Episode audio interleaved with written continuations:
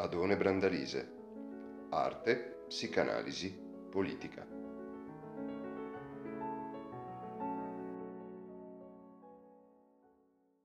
La mia previsione di avere in qualche modo determinato una sussidenza e forse una vera e propria estesa ed epidemica mortalità delle vocazioni spinoziane nostre non si è evidentemente verificata. Ringrazio della tenace partecipazione e a maggior ragione vi devo delle scuse perché questo incontro inizia con un quarto d'ora di ritardo rispetto a quando avrebbe dovuto avvenire. Credo che possa essere però non ragionevole che eh, espanda queste mie giustificazioni dicendovi il motivo. Io in realtà stavo fino a qualche minuto fa pronunciando una relazione ad un convegno in provincia che riguardava la mediazione culturale e i mediatori culturali. Perché citarlo? Ma essenzialmente perché mi aveva accompagnato da tempo e di tanto in tanto mi torna alla mente quando accudisco a questi miei interessi un passo che incontrerete, credo, andando avanti, se continuerete a leggere l'etica di Spinoza, non nel primo libro, quindi noi non ne parleremo.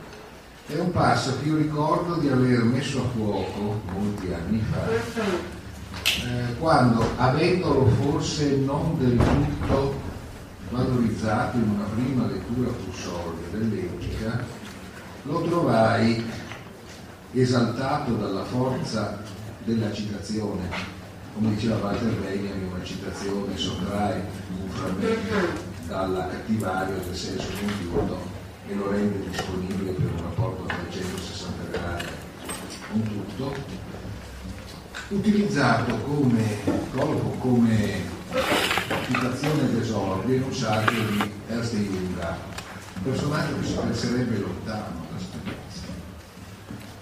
Ed era un una citazione in esordio di un saggio che si intitolava La pace,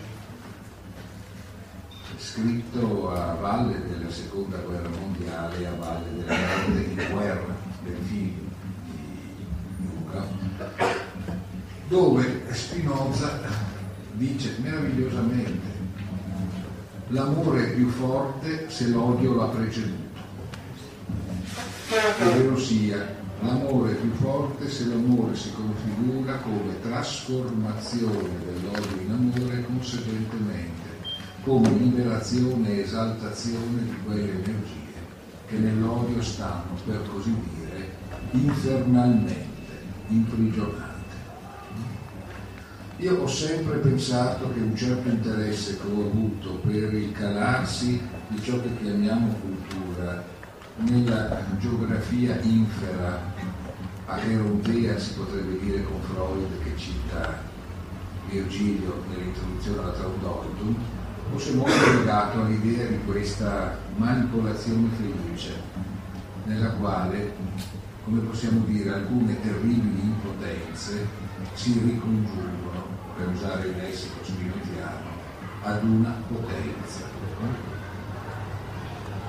e credo quindi che in un certo senso l'ebreo marrano, emigrato forzoso e lavoratore di lenti Spinoza, probabilmente mi avrebbe perdonato questo ritardo ad un incontro in cui si dovrebbe parlare del suo pensiero.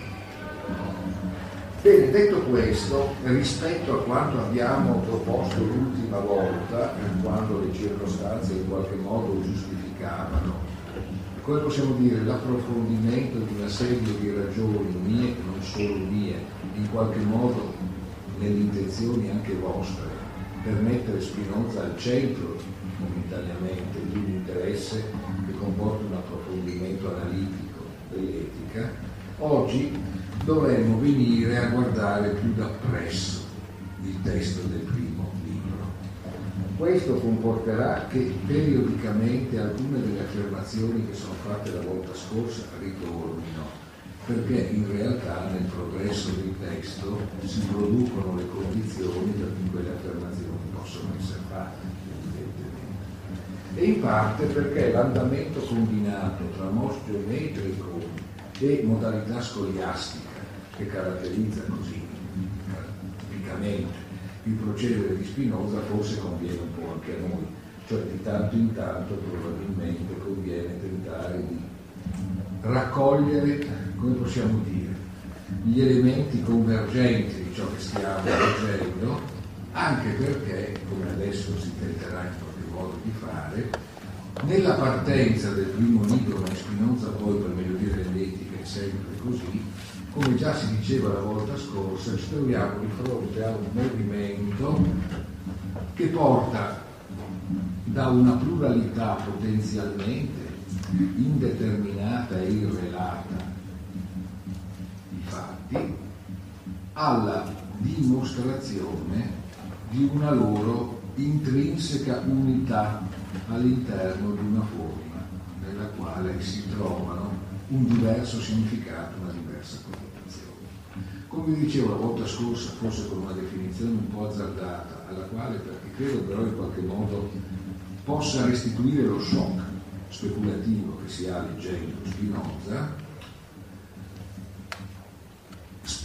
l'etica non è un libro che descrive la realtà delle cose o la forma del mondo, ma è il mondo. E il movimento che la produce è il movimento stesso che produce ciò di cui questo libro parla. Dio, la natura, la sostanza, sono ciò che si forma di fronte a noi in queste prime battute che hanno come una loro finalità, se volete complementare, come un altro modo di dire il loro fine, quello di escludere la possibilità di riferire l'orizzonte della pratica filosofica a qualcosa che stia al di fuori della realtà del mondo che noi possiamo constatare come immediatamente evidente. Già dicevo la volta scorsa, se c'è una ragione che a me sembra operare potentemente nel mos geometricum, questa per molti versi sta nel poter partire da definizioni assiomi, ovvero sia partire da delle evidenze indimostrabili, o per meglio dire non bisognose di dimostrazione partire, e quindi stiamo entrando nel testo da cui poi adesso ci muoveremo un poco, entrare, dire, e dire che eh, ci si trova di fronte a delle evidenze che non hanno bisogno di dimostrazione, significa innanzitutto escludere una modalità, quella che rinvii ciò che c'è al prodotto di qualcosa che ne sia esterno.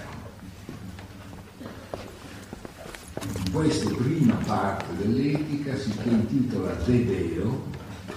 Questa prima parte dell'etica tende a rendere evidente e a ottenere uno sviluppo coerente con questa evidenza del pensiero che Dio non è qualcosa che diversa dalle cose crea le cose. Non c'è un Dio creatore caratterizzato da una sostanza diversa rispetto ai suoi prodotti creati. E nello stesso tempo il fatto che Spinoza intitoli a Dio questa prima parte non è privo di significato, perché nel modo in cui vedremo essere Dio non altra cosa dalla sostanza e dalla natura e dalla potenza sta in qualche modo il compimento di un gioco tra tutti questi termini che, restando distinti, ma dimostrando progressivamente di essere la stessa cosa, fanno sì che questa cosa sia. Il gioco di queste denominazioni consente in un certo senso alla sostanza, nei quali si riassumono, di non essere quell'entità astratta e statica e atemporale che spesso è stata rimproverato a Spinoza di essersi immaginato. E quindi, come dicevo la volta scorsa, Il procedimento geometrico, questo procedere in altri termini dopo le definizioni e gli assiomi per proposizioni, teoremi, dimostrazioni, sul quale si sono appuntate ragionevolmente le critiche sotto il profilo logico, anche più spezzate. I lettori e i critici di Spinoza hanno sottolineato che per molti versi questi passaggi che dovrebbero essere geometricamente, cioè matematicamente inconfutabili, potrebbero anche traballare, potrebbero anche subire delle confutazioni significative.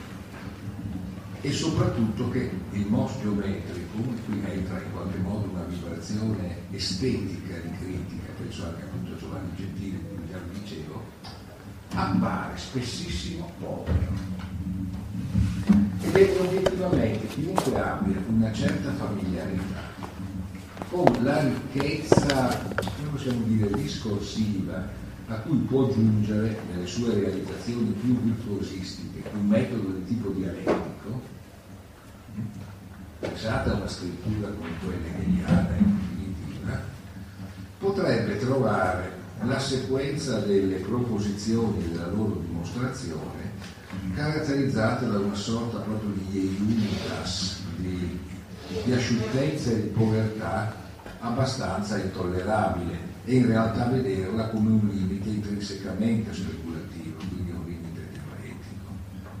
Il fatto è, questa è l'altra premessa che, che segnalo perché sia in qualche modo evidente dove voglio andare a parare, è che per Spinoza ciò che normalmente si cerca o si pensa di cercare, almeno sul piano di una riduzione dottrinale scolastica media, in un impianto di tipo dialettico, proprio non lo si vuole. Non si vuole, in altri termini, legittimare una concezione della realtà di tipo processuale. E magari anche teleologicamente orientata, finalizzata a un esito complessivamente ma so finalmente sintetico. La sostanza di cui parla Spinoza è, come abbiamo detto la volta scorsa, ma come adesso vediamo con più precisione nel testo, una sostanza eterna. E ricordate, l'eternità è radicalmente ulteriore alla durata. Il tempo, come noi lo consideriamo, con tutta la problematica del suo scorrere o del nostro scorrere in relazione a lui, appartiene non alla sostanza, ma all'immaginazione, al modo in cui la mente umana si immagina quelli che, vedremo meglio di che si tratta, Spinoza definisce i modi finiti. Mm? Noi che siamo modi un po' finiti per alcuni versi, visto che anche se forse, forse nella prospettiva della sostanza nulla in un certo senso è sottratto all'eternità di Dio, di ciò che in qualche modo Dio produce contemporaneamente a sé. Diciamo, noi tutto sommato come modi finiti veniamo da noi stessi immaginati come impegnati a nascere, crescere, poi diventare terra da pipe, come si suol dire, morire, insomma, tutto questo avviene nel tempo. Oh quanto tempo è passato il meraviglioso Totò in un film intitolato Il ratto delle Sabine, a, a Carlo Campanini parla di Euripide, risponde, ah Euripide sì lo conosco, però beve, beve, beve, ma come Euripide beve? È morto da duemila anni, ma davvero come passa il tempo? Ecco, il tempo, ecco, questa roba, no, non c'è questa roba nella, nella, nella sostanza la sostanza è radicalmente ulteriore. Ma allora l'idea di organizzare un percorso dialettico che in qualche modo sia la coincidenza l'ideale razionale non è la via di Spinoza. La via di Spinoza prevede esattamente la fedeltà all'evidenza dell'eternità della sostanza. E allora il mos geometricum non collega i vari momenti del percorso spinoziano in direzione dialettica.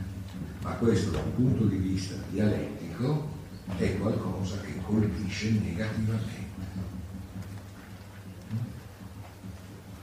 E d'altra parte, se poi in qualche momento ritornerete a una problematica di ordine politico riguardante Spinoza, dove per problematica politica intendo dire una problematica che riguarda il modo di pensare ciò che chiamiamo politica una volta che si sia detto cosa che sembra si possa fare più facilmente leggendo il trattato teologico, soprattutto il trattato teologico politico, ma che non è cosa che non riguardi decisivamente l'etica, beh, ecco, vi accorgerete quanto sia difficile, per così dire, costituzionalizzare Spinoza, ovvero sia fare 2 più 2 e ricavare da tutto questo delle formule politiche che stiano dentro alle domande classiche della politica sovranità, rappresentazione e così via.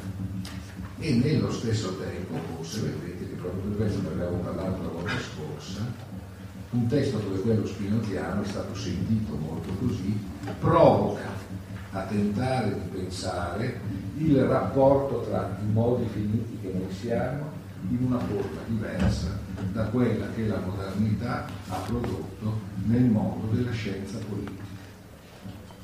Quindi un modo diverso di pensare il cosiddetto individuo, la cosiddetta sovranità il governo, tutte queste cose, o forse di non pensarle neanche a pensare a qualcosa.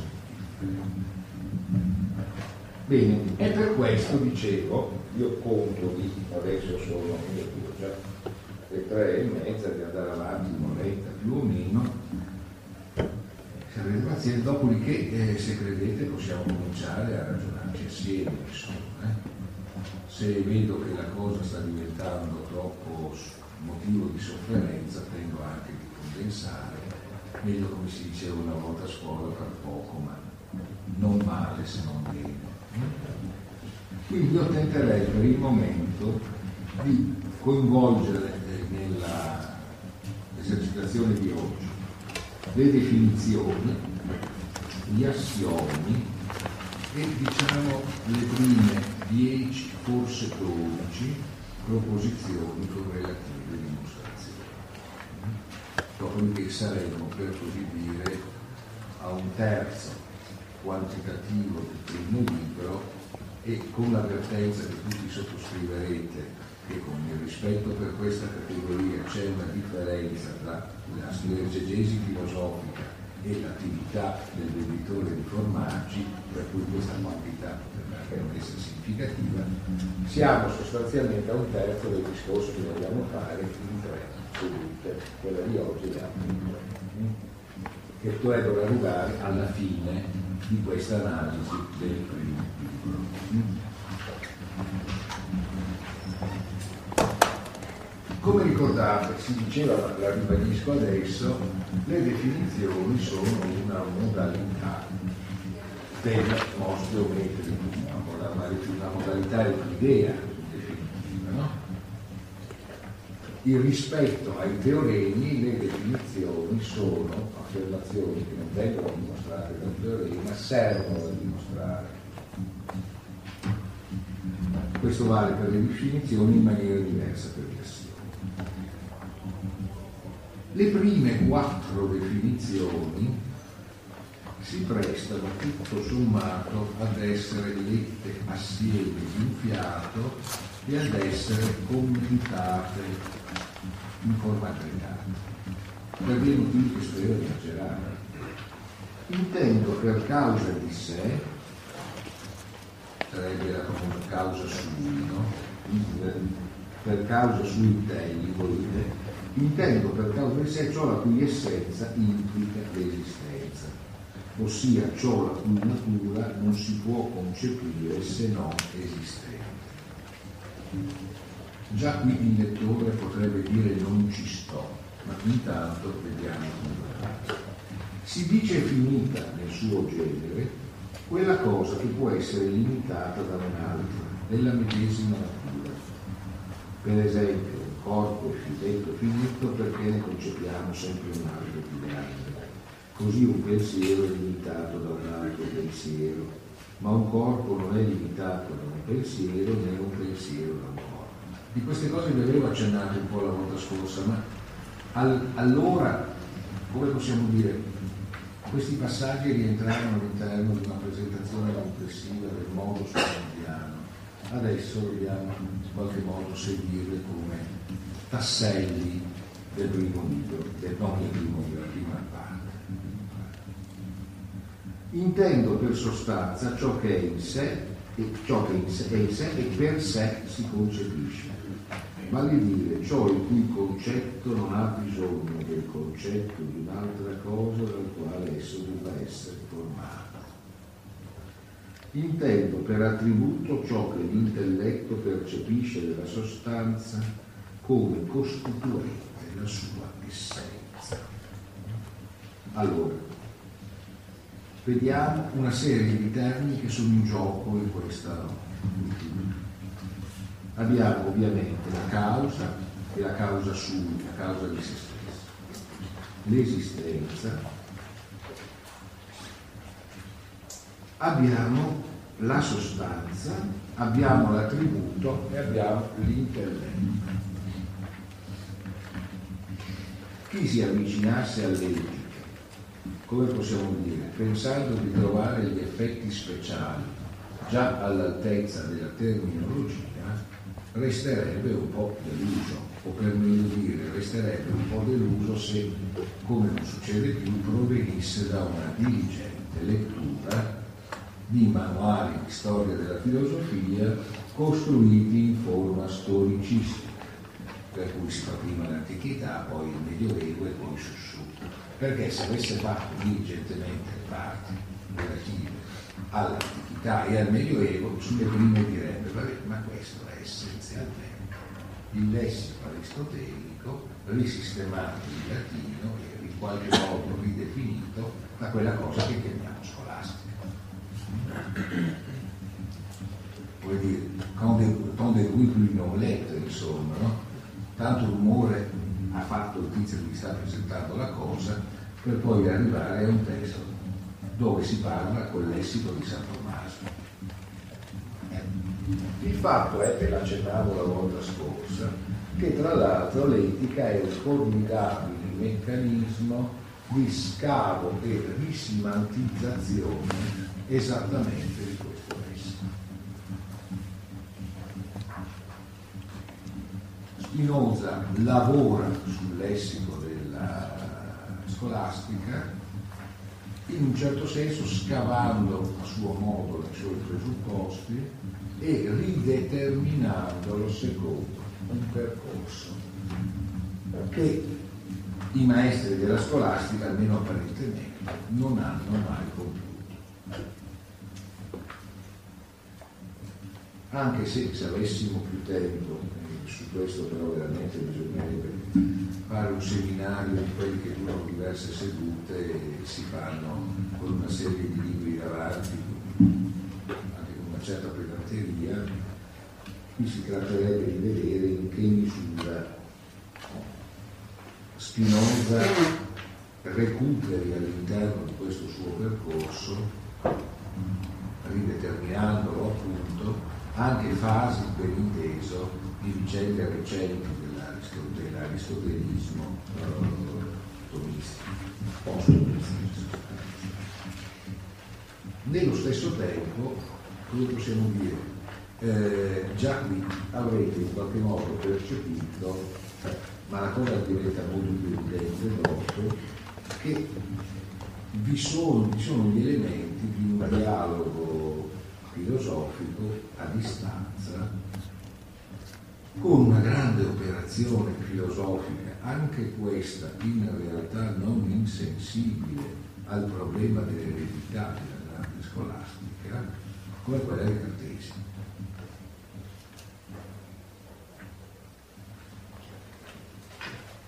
Cartesio, non a caso, allievo dei gesuiti che furono all'epoca probabilmente alcuni dei rivisitatori più vivaci, più intellettualmente ambiziosi e più potentemente moderni nel complesso della loro attività culturale di tradizione. Quando avete presente il contesto gesuitico è un contesto ipermoderno. Il confronto con la modernità è l'essenza della scelta della compagnia di Gesù e l'enfasi sulla potenza intellettuale è, è il cuore di quel progetto. Sintomaticamente, peraltro, poi possiamo dire alcune espressioni massime di quella, quella, quella cerchia furono sostanzialmente dal punto di vista filosofico essenzialmente caratterizzate in senso utomistico. Bene. Allora ritorniamo al testo. Causa di sé è ciò la cui, la cui essenza implica l'esistenza, ovvero si è causa di se stessa, quella cosa che, la cui essenza implica l'esistenza. L'essenza di qualcosa, cosa sarà? Beh, in qualche modo, mm, lo vedremo anche andando avanti, l'essenza è ciò che l'intelletto coglie di una sostanza.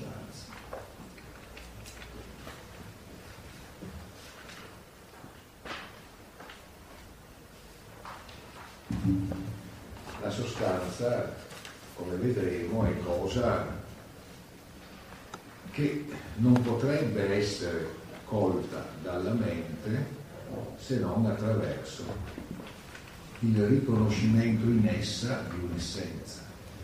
E vedremo che questo poi caratterizzerà il problema di ciò che chiamiamo attributi, gli attributi di una sostanza.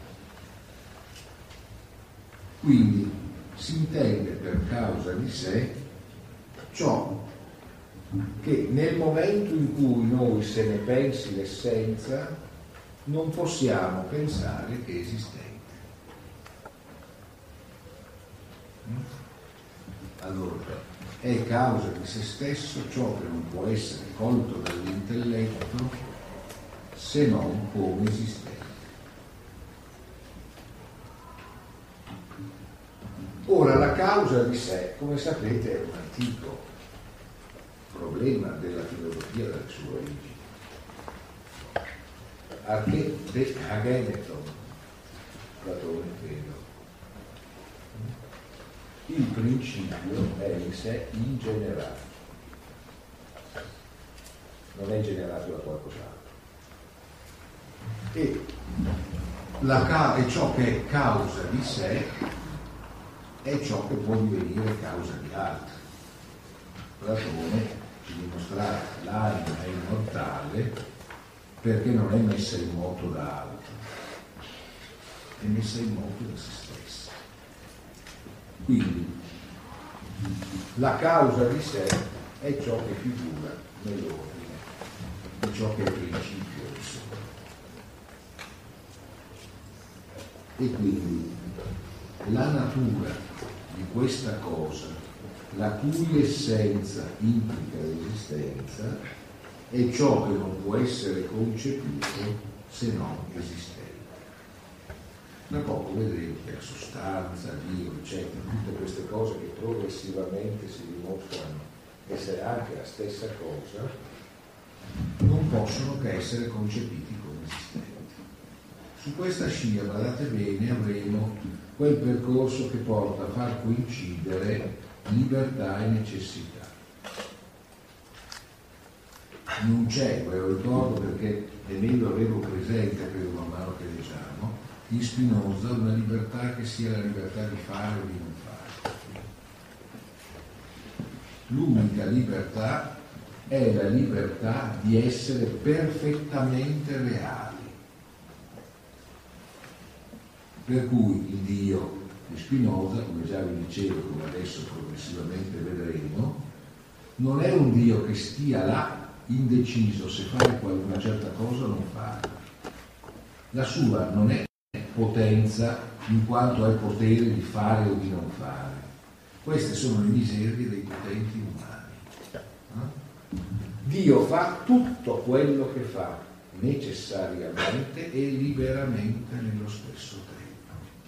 E lo fa, come vedremo, perché questo è il suo essere sostanza. In questo senso, il fatto che sia ciò che è causa di sé implichi, in qualche modo, che di non poter essere concepito se non come esistente, indica già a questo punto come ciò che vedremo tra poco, cioè che la sostanza non lascia fuori niente, che tutto è nella sostanza, senza per questo sparire nella sua peculiarità in sostanza, ma venendo fatto essere nella sua peculiarità, nella sostanza, si lega al fatto che l'esistenza non ha bisogno di essere. L'esistenza è immediatamente presente. Già qui ci potrebbero essere delle traduzioni, come possiamo dire, in direzione di un'interpretazione di ciò che significa questa posizione spinoziana nell'epoca sua e nel mondo suo E avevo letto la volta scorsa dello, quello scoglio relativo alla protesta Dei, protesta Rerum, no? vuol dire sostanzialmente non abbiamo bisogno di un re per esistere non abbiamo bisogno di un monopolio messiano del potere per poter essere uomini capaci di un'organizzazione di vita tra loro. Non abbiamo bisogno di costruire baroccamente, cosa peraltro grandissima secondo me, una tecnologia dell'ordine delle relazioni umane dalla convinzione che tutto sia sogno, che tutto sia illusione. Spinoza lavora sull'immaginazione, ci spiega che l'immaginazione umana è inadeguata, ci spiegherà però anche che le idee possono essere adeguate quando sono idee chiare e distinte e quando sono idee chiare e distinte hanno realmente una forza divina nel senso di questo Dio di cui si parla. Si dice, finita nel suo genere, quella cosa che può essere limitata da un'altra della medesima natura. Ciò che è finito è finito perché è limitato da qualcos'altro. Finita, finito. Ma per essere limitato da qualcos'altro il qualcos'altro deve essere della stessa natura, perché se non sono della stessa natura non si incontrano. Ad esempio, dirà poi, un oggetto materiale non può essere limitato dal pensiero, né un pensiero da un oggetto materiale. Questo vassoio non impedisce di pensare, a meno che io non abbia un particolare motivo di riprovazione estetica, ma in questo caso mi sembra giustificata, e comunque Spinoza non penserebbe in questo né il vassoio è limitato dal mio pensiero. Uno non pensi ovviamente che il fluido non sa. No, però ecco Spinoza non andava in questa direzione. Quindi una cosa può essere limitata da un'altra cosa soltanto se sono della stessa per esempio un corpo è detto finito perché concepiamo sempre un altro più grande Così un pensiero è limitato da un altro pensiero, ma un corpo non è limitato da un pensiero, è un pensiero da un corpo. Quindi tenete presente le prime due definizioni. Intendo per sostanza, questa è la terza, ciò che in sé per sé si concepisce, vale a dire ciò il cui concetto non ha bisogno del concetto di un'altra cosa dal quale esso deve essere formato. Allora, la sostanza è ciò che non ha bisogno di un altro concetto per essere quella che è. Ovvero sia la sostanza è ciò che può essere concepito e quindi avere un'essenza dal punto di vista dell'intelletto, senza bisogno di un concetto diverso, di un'altra cosa, da cui essere fatta discendere. Cioè se io decido che prima ho bisogno eh, di, avere la, di avere Dio e poi essenzialmente di avere delle singole creature, le singole creature sono evidentemente cosa che ha bisogno del concetto di Dio Ecco, una sostanza per essere detta sostanza non deve dipendere da nient'altro non deve aver bisogno di dipendere da un altro, dal concetto di un'altra cosa. Perché del concetto di un'altra cosa? Quindi stiamo parlando in termini di ciò che l'intelletto può cogliere nella forma dell'essenza, quindi del concetto. In, e, e quindi, quindi intendo per attributo ciò che l'intelletto percepisce della sostanza come costituente della sua essenza. Allora l'essenza di qualcosa è un'essenza che mi sarà rappresentata da qualcosa che io vedo in quella cosa come essenziale ad. Questa cosa è l'attributo. L'attributo quindi ha, certo, per dirla in maniera molto semplificata, la stessa consistenza della, della sostanza, almeno sulla nostra scena dell'intelletto. E si infatti un attributo del suo genere si presenterà infinito così come si presenterà infinita la sostanza. Cosa ricaviamo più o meno da queste prime eh, definizioni? Beh, predisponiamo in un certo senso la nozione di sostanza ad avere certe caratteristiche restando fedeli alle quali nasceranno delle conseguenze inevitabili. La conseguenza inevitabile verso cui si va, geometricamente, come sapete, è che di sostanza c'è una sola. Ma fino adesso vedrete anche nelle prime proposizioni si parla come se di sostanze ce ne potessero essere molte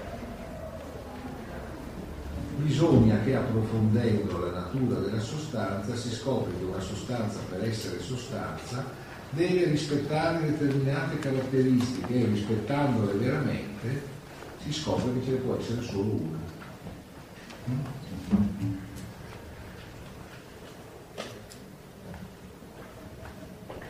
La definizione quinta introduce un altro termine decisivo nel lessico spinoziano il concetto di modo. Abbiamo visto che un, attributo, un che l'essenza è ciò che l'intelletto concepisce della sostanza.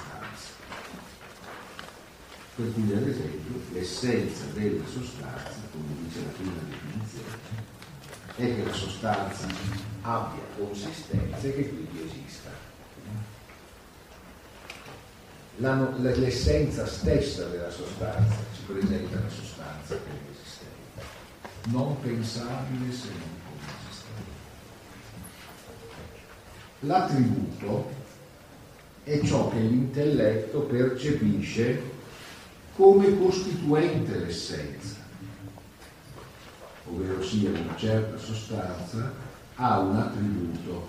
Questo attributo indica un elemento costitutivo della sua essenza, per cui nella sostanza questa cosa non può non esserci. È un attributo, cioè sostanziale. La sostanza non ne può fare a.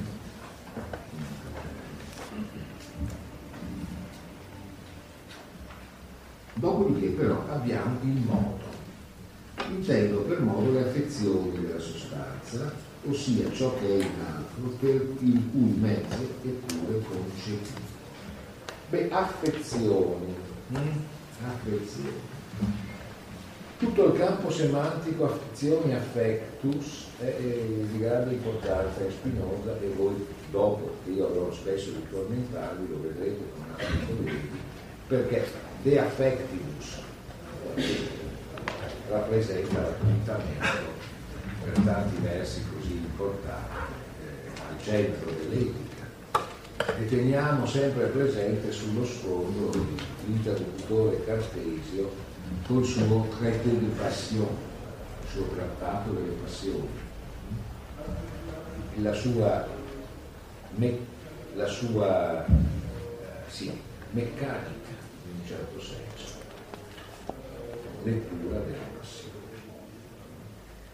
Un grandissimo testo anche quello, io non riesco mai a liberarmi dalla, dalla suggestione che mi dà un vecchio ricordo di una farsa di Feydeau, Feydeau è stato un grande attore, autore comico del secondo Ottocento francese, che in una sua farsa intitolata L'Hotel di Libre eh, l'Hotel del Libero Scambio, l'albergo del Libero Scambio, ci, ci presenta la scena di un giovane liceale che sta leggendo il del Passione Cartesio lo sta studiando e vicino c'è una giovane Procaccia e Servetta che tenta in ogni modo di sedurlo per proporgli di passare a delle attività più creative. E lui, che è un perfetto lettore del Traité del Passion, dice ma insomma come si fa a studiare l'amore con una donna che ti rompe le scatole? Il che in qualche modo può gettare delle luci problematiche sul Traité del Passion di Cartesio senza peraltro che se ne perda il rispetto e senza che si riduca il riconoscimento della sua importanza. Il modo è ciò che rappresenta appunto un'affezione della sostanza. Ad immagine si direbbe come l'increspatura, la modulazione particolare, non so, di una superficie d'acqua per dirla così. Ovviamente non c'è nulla di rigoroso in questa immagine, però ovviamente credo che normalmente chi legge un po' qualcosa del genere trova. Più concretamente è ciò che è in altro per il cui mezzo è pure concepito. La sostanza è palesemente in sé, il contributo, l'attributo è in sé, il modo è nella sostanza. In un certo senso in altro. Il modo è ciò che noi, il nostro intelletto, non può immaginare indipendente dalla sostanza e che immagina in un certo senso come avveniente nella sostanza e prodotto nella sostanza. Ovvero sia qualcosa che è concepito per il mezzo di altro.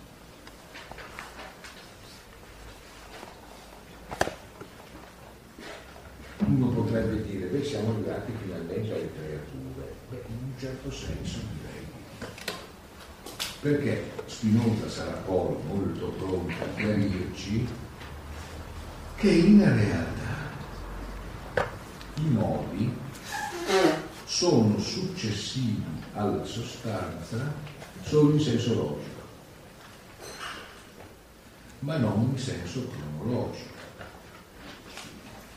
La sostanza è tutta contemporanea a se stessa e tutto ciò che la sostanza fa è contemporanea a se stessa.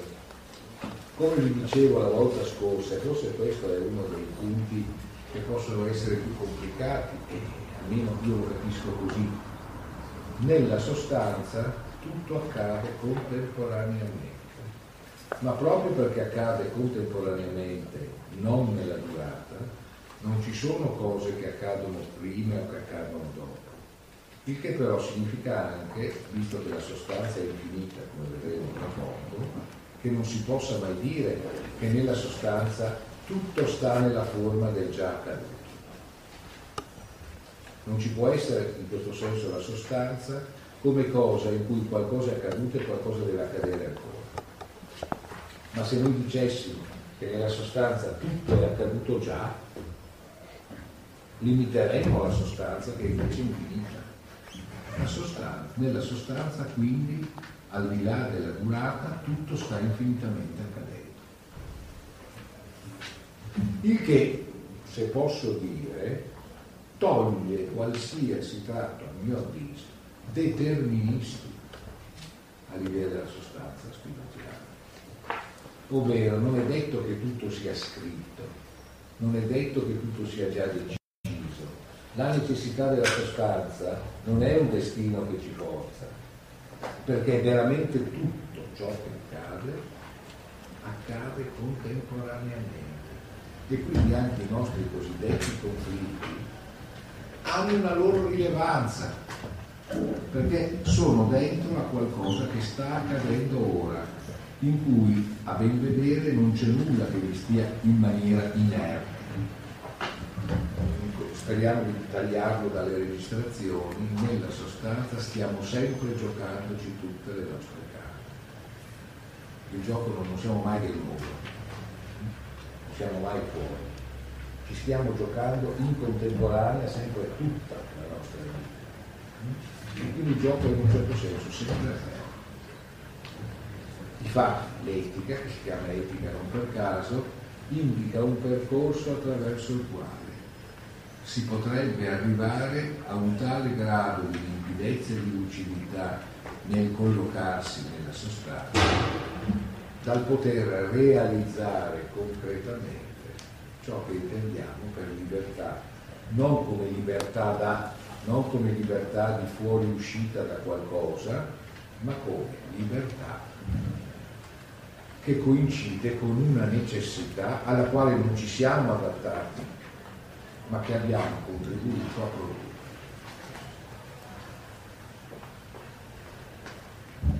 Eh, se avete una serie di perplessità su quanto dico vi capisco, però sinceramente non riesco a far funzionare poi il resto dell'etica se non pensate in questo modo. Se no devo adattarmi alla prospettiva in cui Spinoza diviene il determinismo. Se voi pensate alle origini della grande filosofia classica tedesca idealista, filosofische Briefe über Dogmatismus und Kritisismus, Schelling, Schelling fiammeggiante. Spinoza il dogmatismo, Kant il soggettivismo, dove andiamo? Questa è la domanda di Schelling. Chi lo ha letto sa che si passerà attraverso la tragedia e dopo attraverso una via pratica, ma su questo adesso non dobbiamo parlare. Dicevo,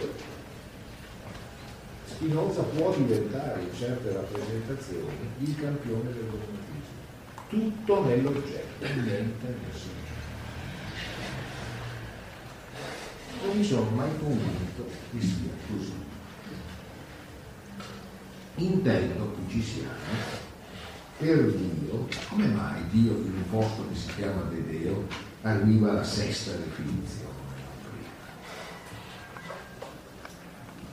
Si potrebbe dire che essendo il più importante arriva in ritardo come le persone ragguardevoli, ma insomma Dio in genere non è un assessore che deve arrivare tardi o partire presto. Quindi se fosse stato per un motivo così banale avrebbe potuto esserci da subito. No, evidentemente Dio deve comparire quando le altre definizioni ci abbiano messo in condizione di capire ciò che lo riguarda.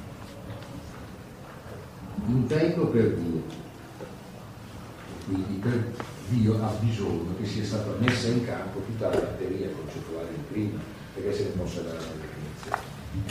Intendo per Dio un essere assolutamente infinito, cioè una sostanza costituita da un'infinità di attributi ciascuno dei quali esprime un'essenza eterna e infinita.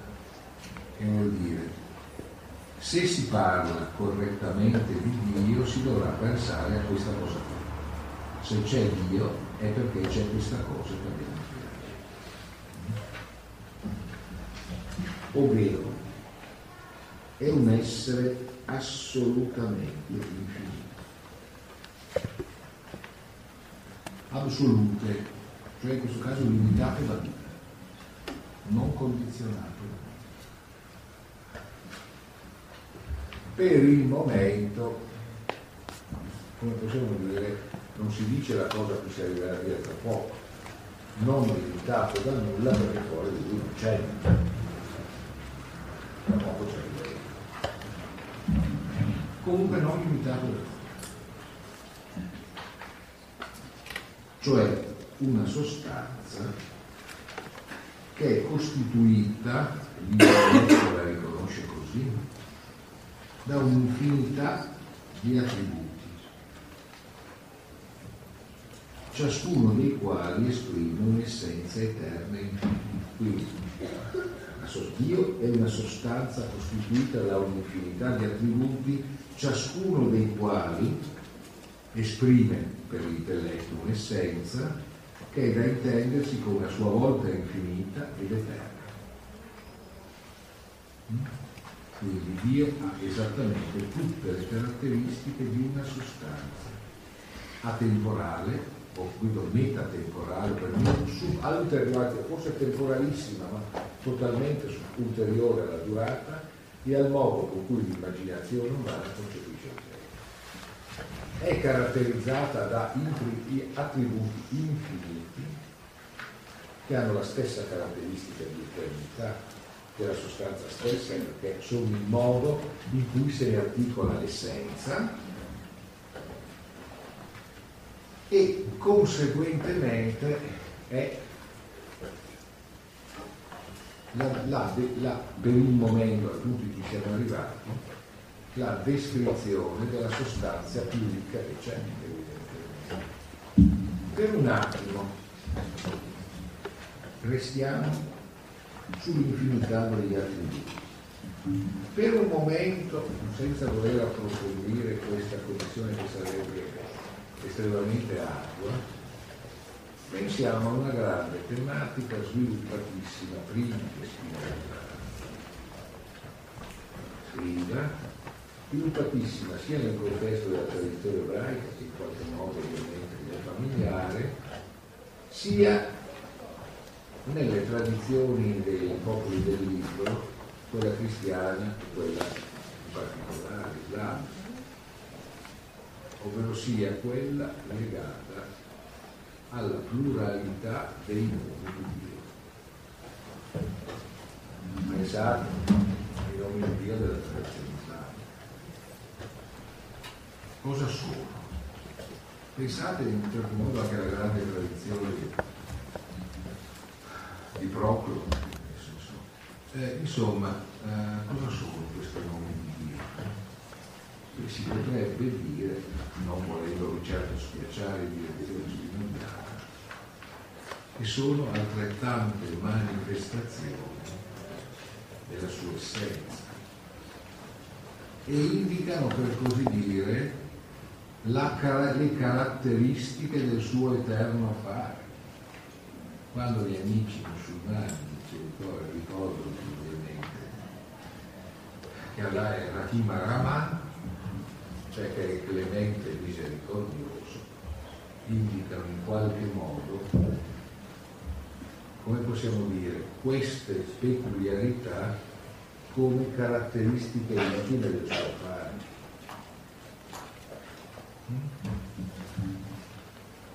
Non vorrò in alcun modo eh, farmi interpretare gli attributi in questa direzione, però tradizione, quelle tradizioni in genere si fanno carico a loro modo di un problema.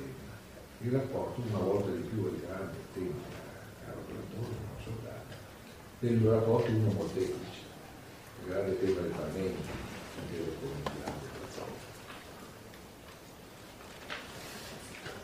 La molteplicità delle cose deve sparire di fronte alla superiore unità di Dio Dio deve essere dissolto nella pluralità di entità diverse come nel politeismo. Beh, tutta una grande tradizione di tipo sufico, ad esempio, nel cambio islamico, ma non soltanto ha cercato di pensare contemporaneamente l'unità di Dio e la pluralità delle sue manifestazioni, la pluralità degli enti.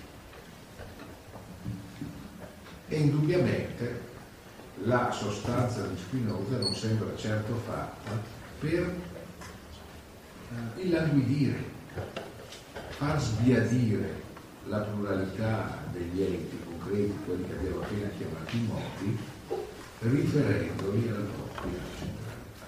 Anzi, come vedremo, la, è qua il meno inadeguato concepire la sostanza come la tensione che si produce tra tutti i modi che sono interni senza l'intento che si cada allora nell'errore di pensare i modi precedenti alla sostanza.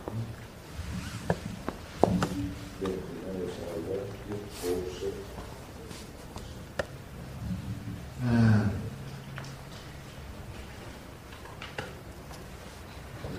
Alla,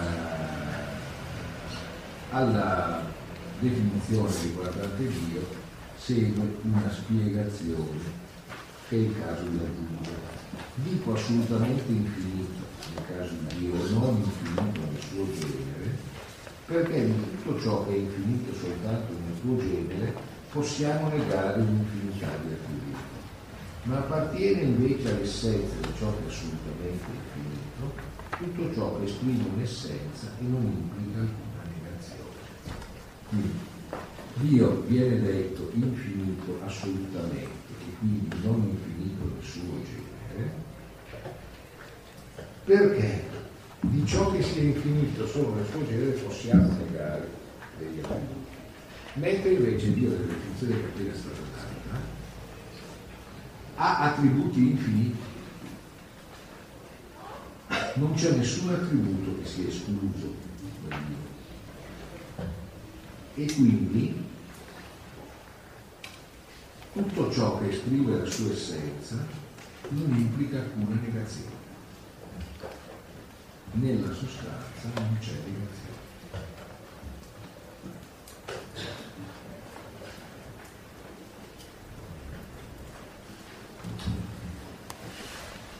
Credo che si debba tenere presente quanto abbiamo detto all'inizio, l'essenza che implica l'esistenza.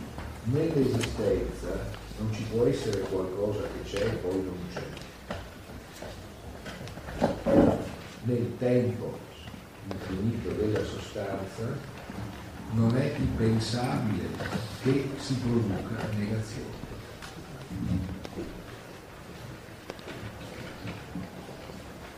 Così possiamo passare alla settima e ottava delle definizioni. Si dice libera quella cosa che esiste per sola necessità della sua natura, che è determinata da sé sola ad agire. Si dice invece necessaria, o meglio quarta, la cosa che è determinata da un altro ad esistere e ad agire in una certa determinata maniera. Quindi è libero ciò che esiste per la sola necessità della propria natura. Ciò che esiste in altri termini soltanto per se stessa e perché la esistenza inerisce alla sua essenza. Mentre invece necessaria nel senso di coatta, nel senso di costretta, quella cosa che esiste perché è determinata ad esistere da un'altra cosa.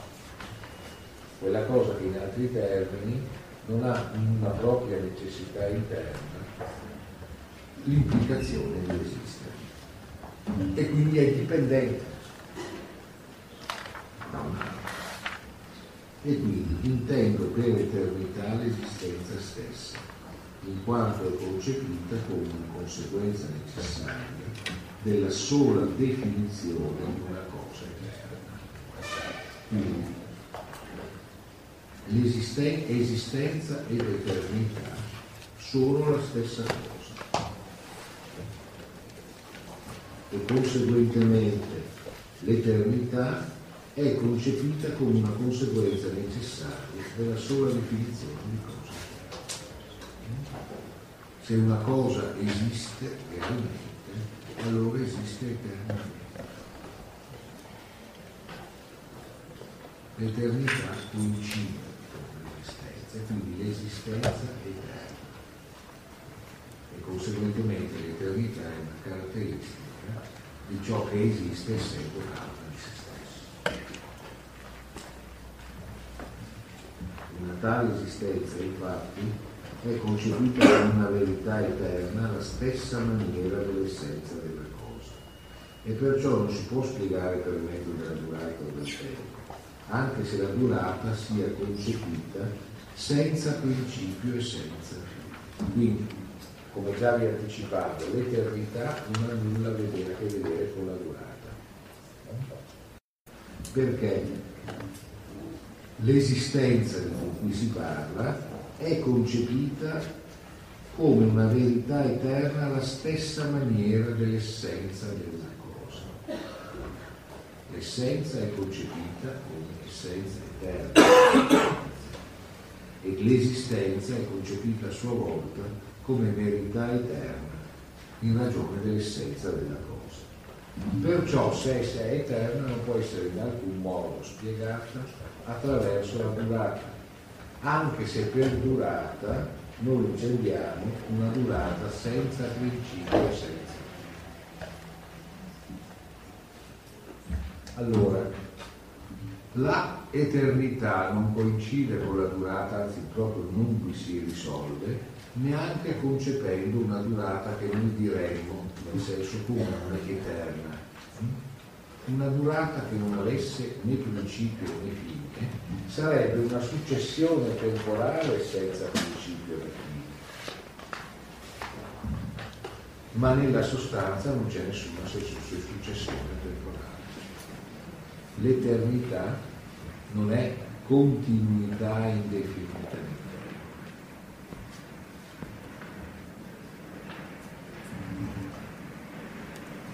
Bene. Credo che converrà, se voi siete d'accordo, in realtà leggere gli assiomi e analizzare gli assiomi e poi forse probabilmente cominciare a vedere se ci sono quesiti So come stia andando la curva della sopportazione.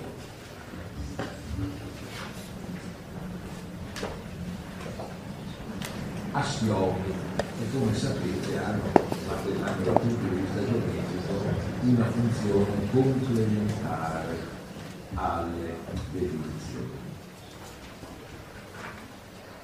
Dobbiamo tenere presente che gli assiomi devono essere fatti, valere e quindi usare in relazione a ciò che abbiamo appena sentito, perché sulla base di ciò che abbiamo appena sentito dovremo capire in un certo senso meglio, per dire Spinoza se lo spiegherà, cosa deriva dalle definizioni che abbiamo appena dato. Per capire cosa deriva dalle definizioni che abbiamo appena dato di assieme. Quindi, primo, tutto ciò che è è o in sé o in altro. Come dire, tutto ciò che è per il momento è sostanza o modo la sostanza in sé, i modi sono in atto.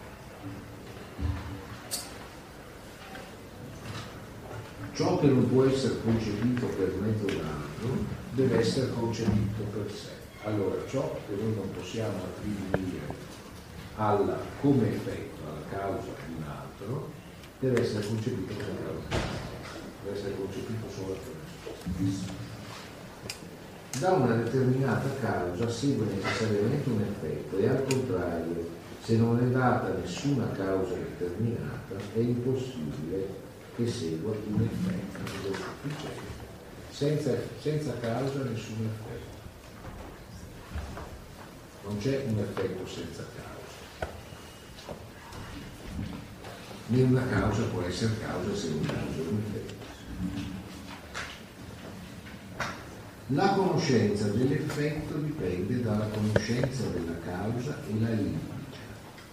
Capire che cos'è un effetto significa capire qual è la sua causa. E quindi capire ciò che è effetto implica la causa, perché se non arriviamo alla causa non lo capiamo. le cose non hanno nulla di comune, le cose che non hanno nulla, questo è importantissimo dal punto di vista proprio esegetico, le cose che non hanno nulla di comune tra di loro non possono neanche essere concepite l'una per mezzo dell'altra, ossia il concetto dell'una non implica il concetto. Questo vuol dire che noi non possiamo capire nulla di qualcosa attraverso un'altra cosa se queste cose non hanno qualcosa in comune. Cose che non abbiano nessun nulla in comune tra loro non possono essere concepite l'una per mezzo dell'altra. Cosa vuol dire?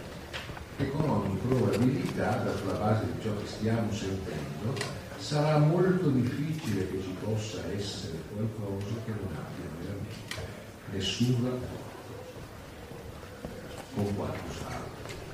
Le cose che ci sono hanno tutte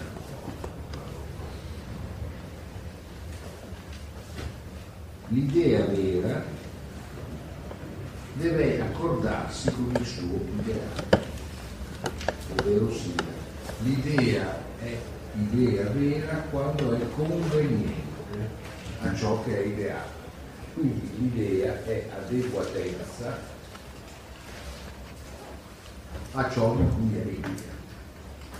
E poi vedremo Spinoza l'idea non si dimostra, ma si manifesta irresistibile là dove essa raggiunga le caratteristiche della chiarezza e dell'adeguatezza. Quando l'idea è perfettamente adeguata a ciò di cui è l'idea è chiara, distinta e inconfutabile. L'essenza di tutto ciò che si può concepire, l'essenza di tutto ciò che si può concepire come non esistente, non implica l'esistenza. Cioè ciò che può essere concepito come non esistente non ha esistenza. Insomma, tutto ciò che c'è, c'è.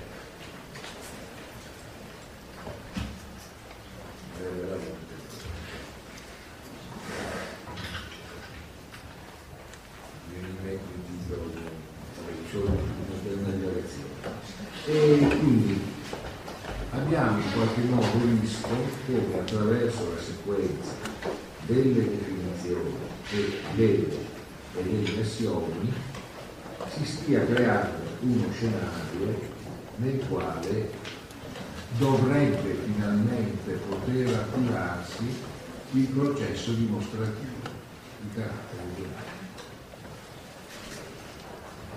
È chiaro che nelle definizioni degli assiomi sembra contenuta per molti versi in luce esattamente tutto ciò che verrà svolto nella, nelle proposizioni dimostrative e sono peraltro il luogo attraverso cui si manifesta il dispiegamento della potenza. Nelle dimostrazioni del Mosche Metrici la sostanza si manifesta attraverso l'intelletto, sciorinando la sua competenza. Allora, vediamo almeno un primo gruppo di proposizioni. Originariamente le proposizioni 9 e 10, nella prima versione dell'etica, non figuravano come proposizioni, ma gli argomenti che toccavano erano affidati a uno scopo. Successivamente Spinoza arriverà a proporle esattamente come proposizioni per coinvolgerle appunto nella forma del nostro Proposizione prima.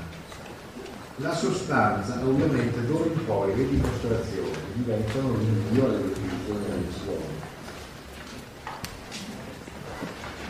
Per cui tendenzialmente le dimostrazioni sembrano non insistere più tanto in una vera e propria vita. Perché? Risultano in qualche modo, io mi conseguenti a ciò che è stato dato nelle definizioni e nelle assioni. Proposizione 1. La sostanza è anteriore per natura alle sue affezioni. Certo se le affezioni, i modi sono ciò che accade nel mondo, la sostanza dove queste cose accadono e che dà quindi a queste cose la possibilità di accadere è evidentemente precedente. come abbiamo già ricordato, come vedremo tra poco, logicamente precedente.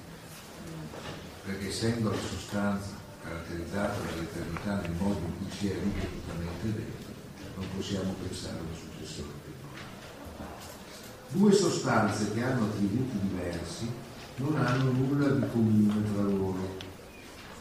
Quindi, sostanze che sono caratterizzate da un'essenza e le rende totalmente diverse, non hanno nulla di comune tra loro, visto che ciascuna deve essere concepita per sé essendo sostanza visto che il suo concetto non implica il concetto dell'altro. Quindi due sostanze che a essere attributi diversi, due sostanze diverse perché sono gli attributi che le rendono diverse per il nostro intelletto, non dovrebbero avere nulla in loro. E delle cose, come dice la proposizione successiva, che non hanno in comune tra loro nulla, l'una non può essere la causa perché come abbiamo visto per poter essere la causa dell'altra bisogna avere qualcosa in comune, bisogna essere bicchiere con bicchiere, pensiero con pensiero. Ma se due sostanze sono totalmente eterogenee, come possono essere l'una la causa? Quindi sostanze diverse non possono essere l'una causa dell'altra e non hanno nulla in comune tra loro. Da qui la proposizione 4. Due o più cose distinte si distinguono tra di loro o per la diversità degli attributi delle sostanze o per la diversità delle affezioni di queste medesime sostanze. Di fatto, tutto ciò che è, è o in sé o in altro. Nulla è dato fuori dall'intelletto se non le sostanze delle loro affezioni Nulla cosa dunque è data fuori dall'intelletto per la quale più cose si possono distinguere tra loro se non le sostanze, poiché lo stesso i loro attributi e le loro affezioni. In altri termini, risulta in qualche modo palese anche per questo che è molto difficile pensare che vi possano essere due sostanze. Difatti, nella natura non si possono dare due o più sostanze della medesima natura, ossia del medesimo attributo. Aveva detto infatti un attimo prima, due o più cose distinte si distinguono tra di loro per la diversità degli attributi delle sostanze o per la diversità delle affezioni di queste medesime sostanze. Quindi in natura non ci possono essere due sostanze che abbiano la medesima natura ovvero sia che siano caratterizzate nella loro essenza dal medesimo attributo. Come vedete, per gradi stiamo costruendo le condizioni per cui non ci possano essere sostanze. Infatti, se si dessero più sostanze distinte, esse si dovrebbero distinguere tra di loro o per la diversità degli attributi o per la diversità delle affezioni. Se si distinguono soltanto per la diversità degli attributi, si concederà dunque che non esiste se non una sola sostanza del medesimo attributo. Se invece si distinguono per la diversità delle affezioni, poiché la sostanza è anteriore per natura alle sue affezioni, ne risulta che se si fa estrazione dalle affezioni, la sostanza considerata per sé, cioè considerata secondo verità, non si potrà percepire come distinta da un'altra, cioè non potranno esistere più sostanze ma una soltanto. Ecco. Qui in qualche modo sta andando Spinoza verso l'impossibilità di concepire veramente due sostanze che siano sostanze. Bene, io quasi quasi eh, potrei anche pensare di aver distaccato sufficienza, anche dirmi voi sono le quattro e mezza e io sto parlando più o meno da un'ora o un quarto. In genere le lezioni non si sopportano per molto di più e voi siete tarati su quell'orologio. Ditemi se posso andare avanti ancora un po' o se preferite eh, che se vi sono quesiti o rilievi burri o eventualmente esentarci tutti quanti da dalla prosecuzione del lavoro.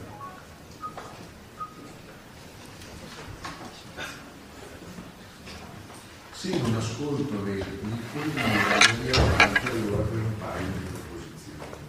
Però voi a questo punto potreste anche Ah, eh, la, la definizione di proposizione di? La definizione di proposizione, cosa si intende per proposizione? Ah, la proposizione, la proposizione secondo la modalità geometrica, ovvero sia quella proposizione che va dimostrata cioè le definizioni non sono dimostrate, gli assiomi non sono dimostrati, la proposizione è la proposizione che va dimostrata.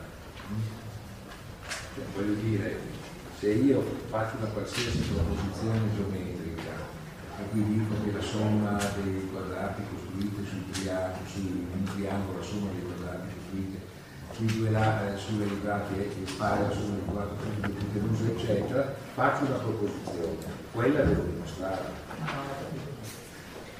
Le proposizioni che qui vengono proposte vengono dimostrate, come vedete, essenzialmente attraverso il rinvio alle definizioni.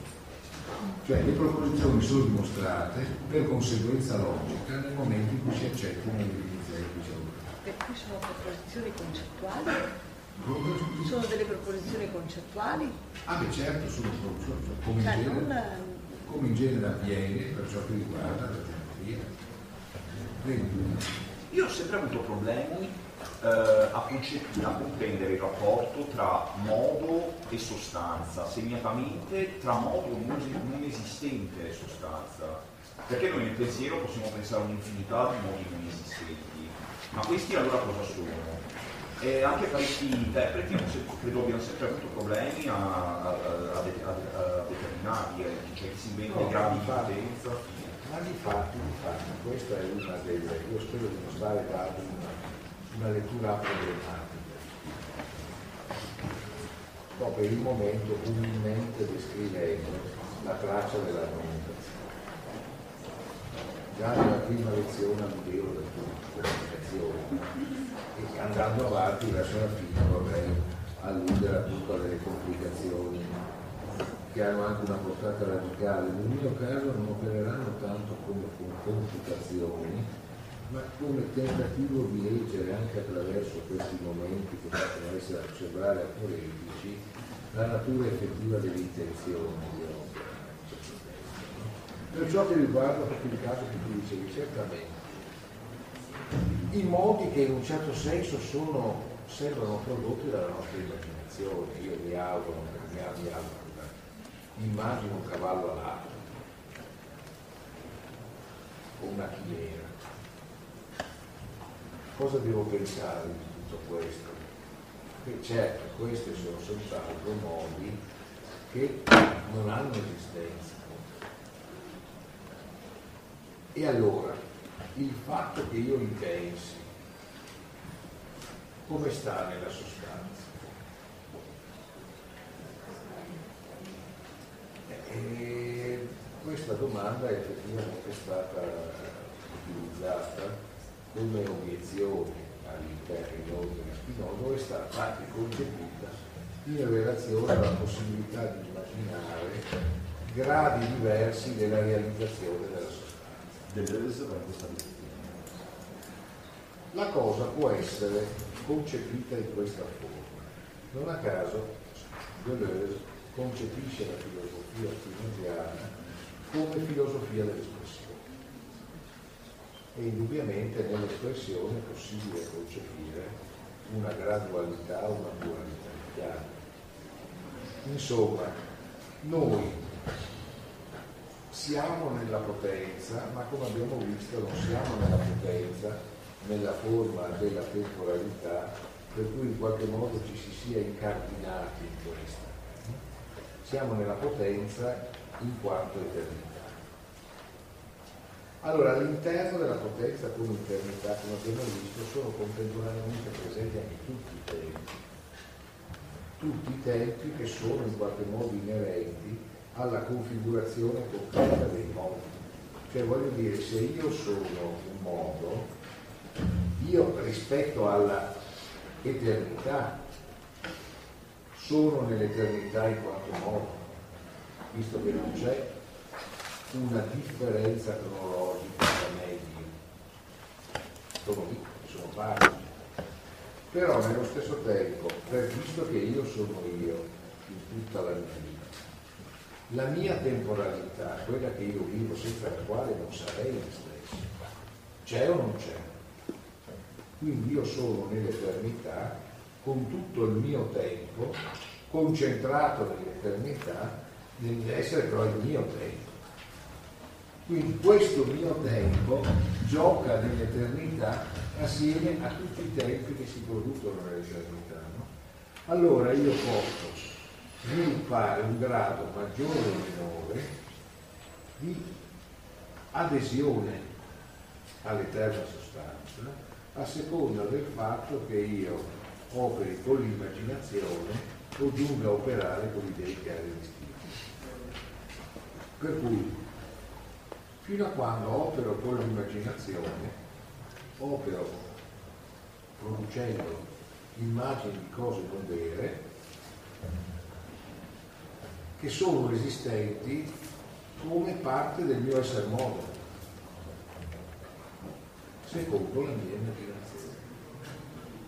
E quindi in questo senso, eh, attraverso il, nel momento in cui operi nella forma dell'immaginazione, in me si dà un punto di potenza inferiore alla potenza della, della sostanza. E in un certo senso, quindi io in questo caso avrei anche come una responsabilità di essere un punto in cui la sostanza è meno. Anche se poi la sostanza, ovviamente, necessariamente la sostanza nel senso della sua eternità. Questo tipo di considerazione è una delle cose che rendono secondo me più interessante cioè nel momento in cui io mi innalzo alla pura limpidezza e distinzione delle idee, io non, io non sto vivendo solo qualcosa che ha una rilevanza conoscitiva, sto producendo un fatto ontologicamente rilevante. Cioè potremmo dire, anche se la cosa può sembrare discutibile per tutto ciò che ho già detto, che la sostanza è la sostanza anche per quello che fanno letteralmente i suoi modi. Cioè, l'agire degli esseri umani, proprio perché non sono un'altra cosa rispetto alla sostanza, rientra nel grande gioco della sostanza. La sostanza non è indifferente a ciò che i modi fanno, anche se ovviamente questo non può comportare che si immaginino i modi come distinti e autonomi dalla sostanza o precostituiti rispetto alla sostanza o post-costituiti rispetto alla sostanza, per cui la sostanza diventi soltanto la forma di una loro relazione. Questo ci riporterebbe in una direzione che non è quella spieghiamo, in cui in genere alla fine si ipostatizza la relazione. Non ho capito, scusa, qual è il posto della relazione? Eh, esattamente, voglio dire, noi non possiamo in altri termini pensare che la sostanza diventi semplicemente la relazione tra i mondi, perché in questo caso la sostanza diventerebbe un'ipostasi della relazione. La relazione si sostanzializzerebbe. E non è questo. Non so se ho detto Certo che questo è uno dei punti del cioè cosa ne è della sostanza quando noi non siamo adeguati a capirlo? Però quando siamo adeguati a capirlo l'abbiamo capita da sempre e per sempre. Nella nostra proiezione, nell'eternità, il nostro tempo c'è, come possiamo dire, come una nostra intensità all'interno dell'eternità, dove peraltro questa viene portata ad un livello superiore nel momento in cui questo però avvenga concretamente, avvenga concretamente nella nostra esperienza di pensare. quando il nostro pensiero è libero dall'immaginazione, il nostro pensiero diventa male. È per questo che secondo me paradossalmente l'idea di uno spinoso panteista non è un'idea che lo sarebbe se Dio fosse una presenza pervasiva. Ma in questo caso Dio non è nulla che abbia aspetti pervasivi, proprio perché non è in alcun modo concepibile solo come una parte della sostanza o come un'altra sostanza o come qualcosa che invade da fuori la sostanza, ma è la sostanza stessa.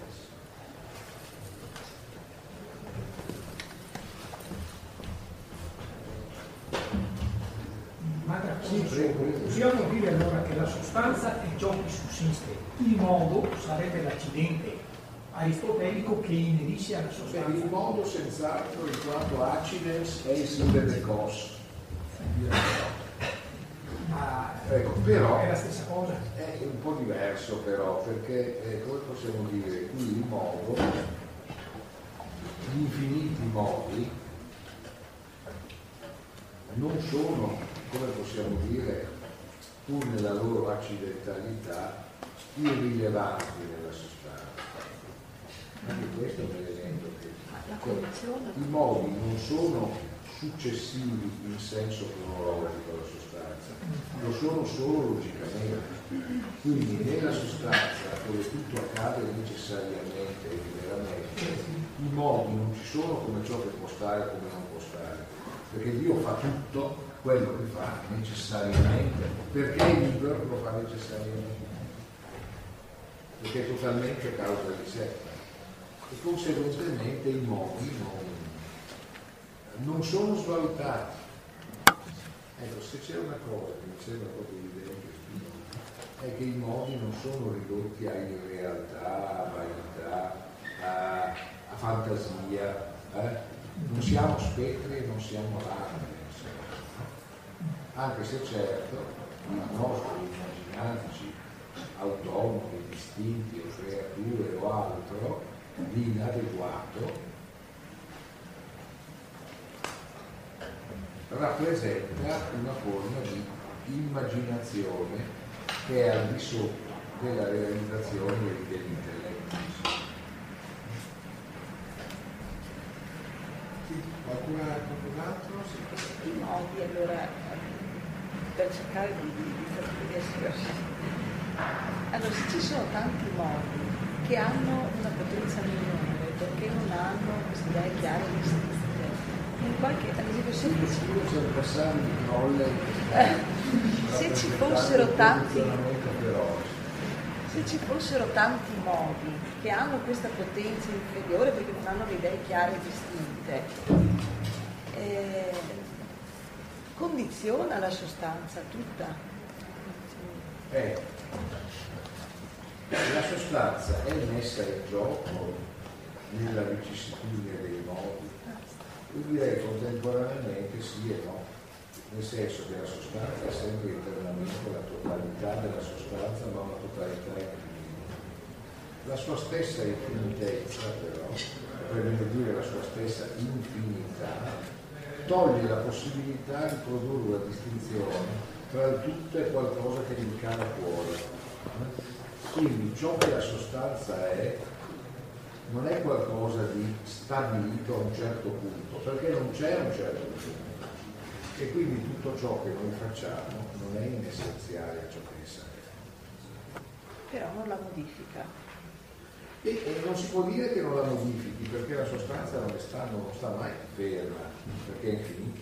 Per cui questo movimento che per cui, per cui il movimento, per cui la vicissitudine dei modi fa parte dell'essere della sostanza, quella che è in un tempo però che non è mai fissato rispetto alla durata, per cui si possa dire che prima c'è qualcosa e dopo c'è qualcos'altro. Per questo elemento di contemporaneità lei rende ciò che accade nel modo rilevante, perché non c'è l'effetto della discronia. Cioè io se io riesco a sistemare al passato o al futuro qualcosa rispetto a un presente, riesco a dominare, per esempio questa cosa è già accaduta. Ma qui non c'è mai niente di già accaduto. Né in attesa di accadere. Sta accadendo e nello stare accadendo sono contemporanei, è un po' borghesiana detta così, ma non mi sembra che suoni male, e non sono assenti nessuna delle fasi di quelle che nel tempo noi conosciamo come le nostre Cioè, è, è un tema anche questo che è presente nella tradizione scolastica, è il subspecie eternitatis, sotto il profilo dell'eternità. Beh, il nostro Dante, no, come lei sa, costruisce la vita di su questa. Coloro che incontrano l'oltremondo sono la concentrazione sincronica di tutta la loro vita nella prospettiva dell'eternità. Essi sono lì ciò che sono eternamente, ma ciò che essi sono eternamente non può che essere la loro geografia. I personaggi di Dante non fanno che offrire la loro geografia, perché questa è la loro eternità. Non voglio dire che ci sia solo al tema della, della subspecie eternità era un tema che aveva fatto le sue. Nello sguardo di Dio noi siamo visti nell'eternità. Cosa sarebbe mai l'eternità se fosse una selezione di ciò che noi Cioè, nell'eternità dovremmo essere tutto ciò che siamo nell'eternità e quindi anche l'eternità di tutto ciò che dal punto di vista del tempo siamo stati. Con la variante, questo vale anche per Spinoza, che tutto ciò che siamo stati non è semplicemente ciò che siamo stati. Sta avvenendo a sua volta adesso e quindi è in qualche modo rimesso in gioco. Nell'eternità noi possiamo anche essere oltre i limiti che ci attribuiamo nell'orizzonte del tempo e anche perché non essendo evidentemente assoluti i modi, siamo sempre modificati dalle relazioni Insomma, qualcosa ci fa diventare a volte più intelligenti di quanto non sembriamo. A volte agiamo non isolati ma insieme e siamo assieme ad altri qualcosa di più di ciò che siamo da soli. Tutte queste nostre vicissitudini di singoli in realtà trovano nell'eternità della, della sostanza la loro maggiore realtà e quindi anche la maggiore realtà di ciò che in esso c'è di agonistico, di infinito, di sforzo, come direbbe Spinoza, di manus.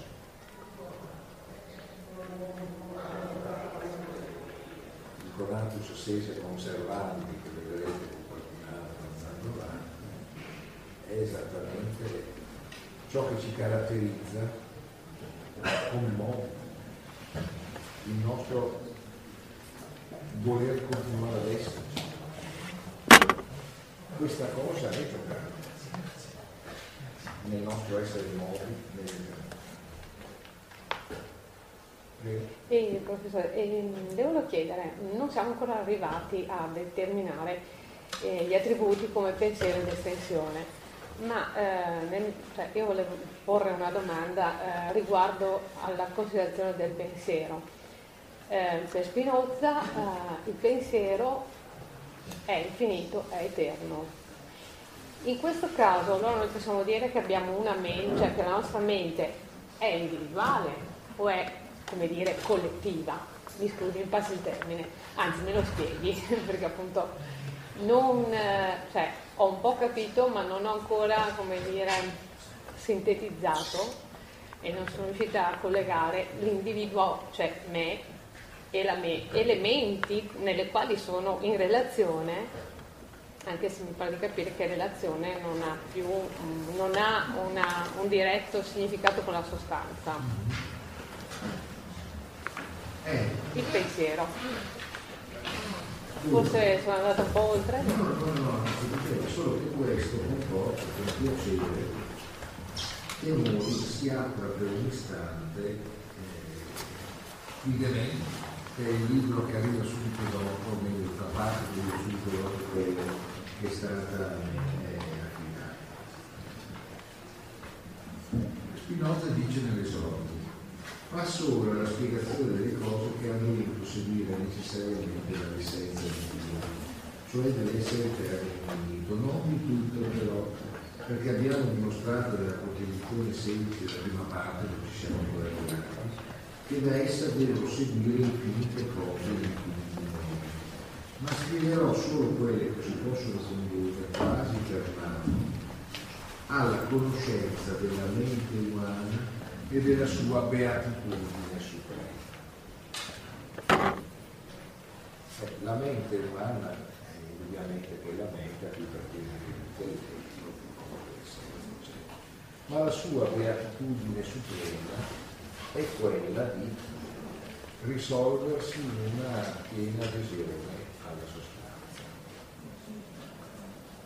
Che poi, mi scusi se inteso provo a non significa il suo- la sua propria cancellazione nella sostanza, Eh, perché la mente nella sostanza è massimamente se stessa perché la sostanza è anche la sua realtà, la sua realtà come la nostra. Certo, e mi pare che allora eh, ci ricolleghiamo, altro salto in avanti, ma alla quinta parte dell'etica. Quindi la beatitudine suprema è ovviamente la libertà umana. Grazie. Non so se l'ho risposto a Sì, sì, sì, sì, mm, e mi aiuta senz'altro a fare chiarezza. Grazie. Cosa dite? Noi possiamo anche proseguire sino all'ultimo dei presenti. Possiamo dire. Per esempio l'altiniano della sinfonia degli Ardini può anche essere in qualche modo replicato nei progetti No, visto che è tornato l'organizzatore di tutte queste cose, poi dite, possiamo concludere per oggi? Sì, ormai se qualcuno appunto vuole venire a capo, C'è qualcuno che desidera porre dei giudizi dove vuole andare. però insomma abbiamo già occupato una parte che Ti è piaciuta questa puntata? Segui gli aggiornamenti del podcast Adone Brandalise su Spotify e la pagina Facebook Adone Brandalise Teoria della letteratura. Alla prossima!